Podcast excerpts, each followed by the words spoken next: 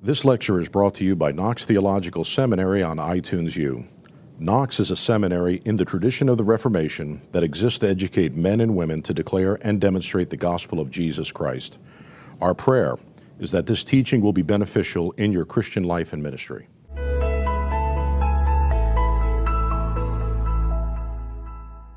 For Luther, faith and its benefits is not it's not like you're trying to hold sand in your hands. Like this isn't something that's ready to fly away at any moment. Could be lost in, you know, a blink of an eye if you have a wrong thought or a, you know a second of doubt or whatever because if you, you trust that this always still is god's word working for you and that god's promises are for you You believe, and our all is already done. yeah and it's that it's that daily working of the holy spirit on you but where they would talk about someone losing sin you know the dog running and dropping the meat that makes it sound a little sort of willy-nilly like i might accidentally do it when he talks about it it's the sense of obdurate, persistent sin that moves against the promise. Um, you know, faith in the promise is to desire what is promised. It's to desire the forgiveness of sins. Like that, that's when you. That's how you're trusting in the promise. Um, and so to lose that faith is to move against that. Yeah. For, For you know- even more, to lose that faith is to place one's trust Right. by Phenomenal means of I- good work. Yeah, when I read this for the first time, I thought, and that's why I actually like the dog illustration because it was brilliant. Like you see reflections, like oh, there's meat, and you forget that you're trying to grasp at what you already have, and in doing so, you actually lose what you have because you lose sight, and not lose really, but you lose sight of it. I think it's like the snake being held up in the wilderness, and then a cloud comes over. I can't see it, so I start to die again, and I need I need that vapor to be wiped away so I can see it again, and then I start to come alive again. Uh, just the phen- just how we experience, not what is actually, you know, I don't know. Yeah, so you know, faith is not this thing that you lose just because you're still the old man and that you still have sin in your life. Um, it's just not something that goes away easily. It's sort of this willful rejection that um, you know it, it would be hard to do. Hit, you know, one of Luther's examples, which might not be the best one, but he talks about David. Um, with David, when David willfully sent Bathsheba's husband out to die so that he could have sexual relationships with him, he said, This would be an example of someone who is um, no longer trusting in the promises and is moving against it. Um, and David had to confess of that and look to God only again to be, you know, in relationship to that promise. That, you know, that's, that's, a, it's, a, a pretty big sort of sin to commit. Um, but that's the sort of level that he's working on there. It, I think maybe Zach Trubb is. It still doesn't feel consistent to so much other Luther. Yeah. It feels like an inconsistent move. If he said it, he said it. But as and, he, I know he wasn't trying to construct a system at this point in time that was later developed, but it, it does seem inconsistent with some of his later moves that are very sophisticated hmm. and on the bondage of the will and in the antinomian disputations. That's that's just that's my own personal reading. Yeah. I'm willing to be corrected by the Luther scholars. Yeah, so am I. Um, uh, he doesn't. He, he doesn't. He doesn't lose this thought though. He doesn't. It, it pops up in other places. Yeah, this is not something that is early Luther, and then later Luther moves away from it. Wow. You know, his thought is going to develop, so it probably fits in in different ways. But for Luther, there always is this chance, like not just a chance, but there always is that possibility of rejecting the promise. And we'll even see that in the antinomian disputations about how you go to battle against the flesh so that the flesh does not become this thing that um, lets you live in obdurate, persistent sin from which you stop trusting in the promise. Could it be that we're looking at this from an promise. eternal standpoint, right? Like we're thinking eternal salvation, and Luther's thinking in the moment. Yeah, I mean, That's yeah, what I was That's what we're talking about. Yeah.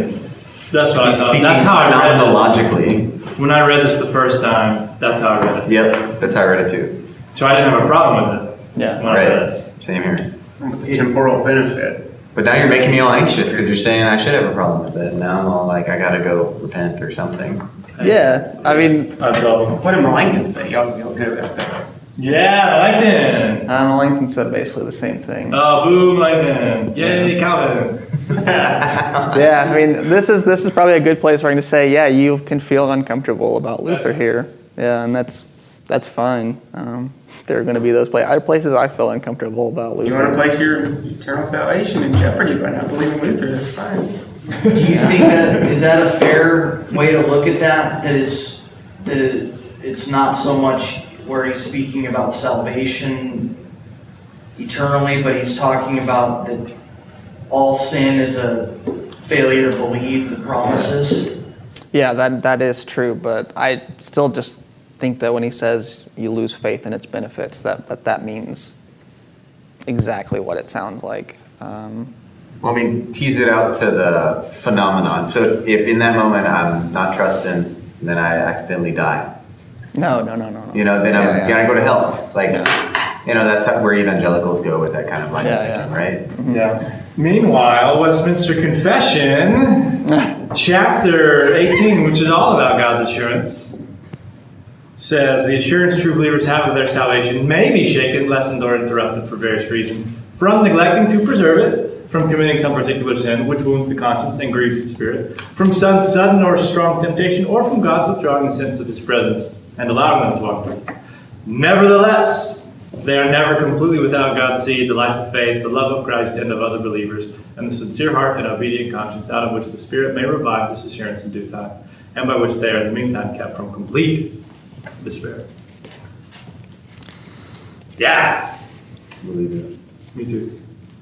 Woo, that's good. Calvin, yay! Luther's great. I'm enjoying myself. I'm just. I've got this up all day as a conversation partner. I'm just kind of Yeah. wondering. I don't. I don't remember everything in my own confession. So Yeah, I'm, I'm going to read this, which is not going to help resolve any of this, um, but might even make it worse. Um, this is, I mean, this is how this teaching, f- kind of driving from both Luther and Melanchthon, gets crystallized in the formula of concord. It says, We believe, teach, and confess that although the contrition that precedes justification and the good works that follow it do not belong in the article of justification before God, Nevertheless, a person should not concoct a kind of faith that can exist and remain with and alongside an evil intention to sin and to act against the conscience. Instead, after a person has been justified by faith, there then exists a true living faith working through love. That means that good works always follow justifying faith and are certainly found with it when it is true and living faith. For faith is never alone, but it is always accompanied by love and hope. Does that sound okay? I mean, that, that's the sort of strong statement that you have to read with Luther's. It can't exist alongside an evil intention. And I think, I think most people would say that that is true. I mean, would you? Are you happy with that, that formulation? It seems to be anti-simul. It, it actually does, the simul illustrates that it does exist alongside evil intention. I heard Correct? more like, you know, say a misuse, say an antinomian, which may not actually exist. Uh, you know, saying, well, I can believe, quote unquote, the benefits of Christ, um, but not have to do anything, or not have to be anything, or not have to still remain in control of it. In other words, making a new law. So the evil intent of confession of, sure, I believe, without any real sense of that, without actually encountered by the law, if you want to call it that. I can't remember how you read it, but that's the way I heard that, hmm. being accompanied by that evil intent. Remembering that faith is a living and active word, you heard that earlier, when that's the disputation against scholastic theology, and that faith does itself to us. And in that sense, we can't lose the faith. He still believes in predestination. He believes in the electing God. That faith creates, love creates rather than finds. So somewhere separating all this, it's the reprobate reform language, you know, having an evil intent, creating, who was it, the fire, the fire insurance policy, you know, that sort of thing. I don't think Luther would have much patience with that idea. Who said that? Get out of jail or the fire policy. Believe because if it's true, that's good. If it doesn't believe, you didn't lose. Pas- Pascal. Pascal. Yeah. You know, maybe that's the evil intent, something like that. Can you read that again? And what was that from? Formula of Concord. Yeah, the Formula of Concord. Let me see if I can find it real quick. Um, because evil, somewhere in reading all this, somebody broke down evil. Evil is simply anything that separates you from the grace of God, known in Jesus Christ. So that's where you can say even good works are evil, because they separate you from the grace of God. Like I'm okay, and I'm kind of creating my own world, and yeah, I believe, I I go to church. No. Yeah, um, that what I just read as to it fits alongside this statement that comes right before. It says, "We believe, teach, and confess that in spite of the fact that until death a great deal of weakness and frailty still cling to those who believe in Christ and are truly reborn, they should not doubt their righteousness, which is reckoned to them through faith, nor the salvation of their souls." But they should regard it as certain that they have a gracious God for Christ's sake on the basis of the promise and the word of the Holy Gospel. Amen. So that's the thing that's said right before this statement about faith not existing alongside an evil intention. I, and, I, and I'm, I'm just trying, I think I'm trying to point out for Luther, for Melanchthon, for the confessional tradition, how hard you would have to work to lose this. Like, it, it is nothing other than willful rejection. Um, and again, again, we're still talking about the, the paradox of how you can reject it. And nobody is wanting to try to um, figure that out except for Melanchthon in a few places where he starts to give the will a little more say in things. But it remains this paradox that on the one hand, God's word and promise do all things for me and I receive all things, and yet there is this thing we have to warn against, against trying to have faith alongside this persistent evil intention. Mm-hmm. What section of the formula is that in? Uh, it's in the epitome on the sec- it's in the section on righteousness. Oh, okay. The righteousness of faith. Yeah. Right, yeah. And I guess so. I guess what I would say is that for, is not meant to be an anxiety-making thing. Um, all systems of theology probably do have their points where it gives anxiety. I think for Luther, he thought it was.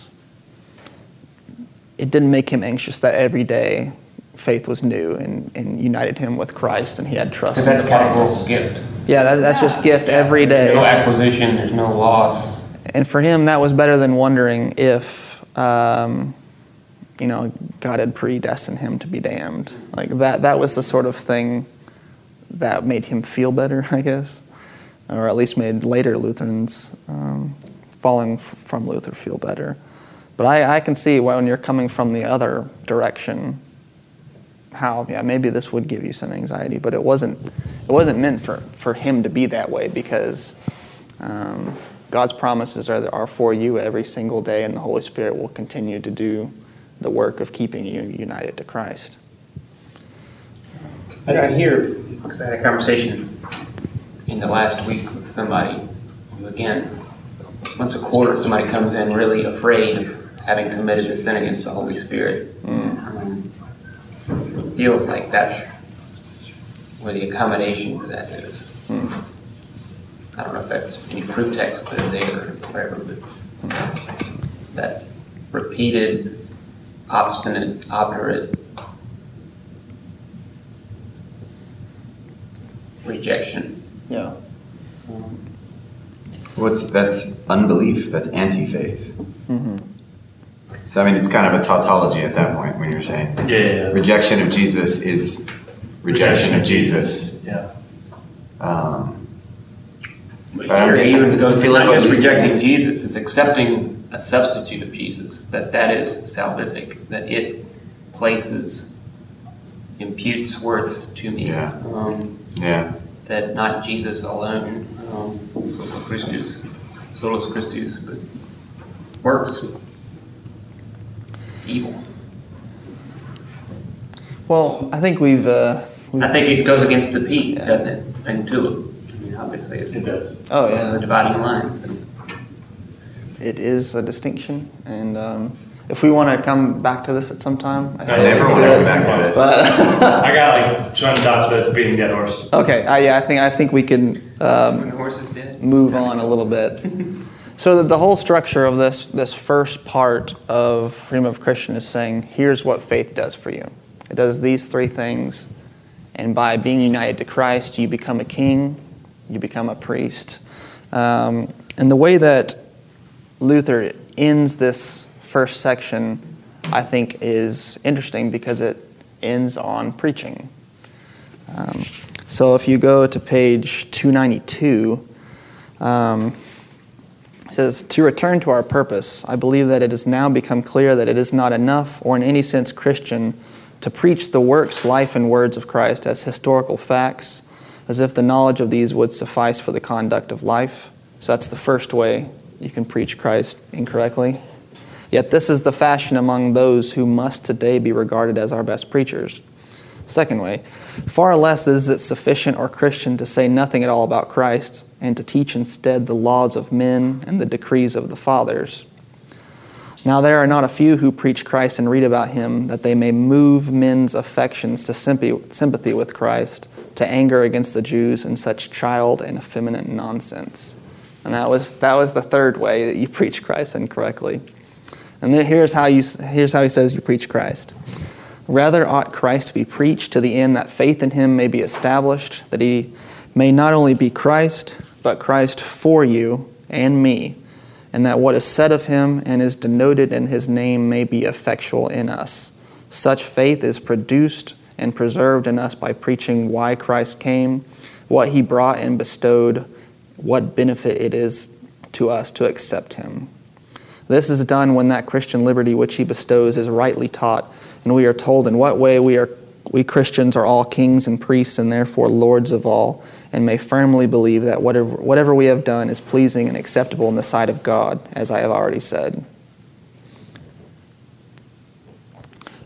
That to me is um, an interesting direction for him to take this, and, and going from these three uses of faith, um, your identity as um, king and priest, and then to pivot to this question about preaching and how you actually deliver Christ in a way that this faith is produced. Um, I'm seeing now that the, the, the, very next paragraph, Zach might be kind of getting into um, the kind of thing you were talking about, about the effect of this preaching on the affections. Right. Yep. So that might be interesting. Um, Right. So I'll, I'll just read that too. He says, This is talking about the effect of preaching in this way. What man is there whose heart, upon hearing these things, will not rejoice to its depth, and when receiving such comfort, will not grow tender, so that he will love Christ as he never could by means of any laws or works? Who would have the power to harm or frighten such a heart? So there, there is that, that strong connection, like we were talking about earlier, between preaching Christ in this way and what it will affect. Yep.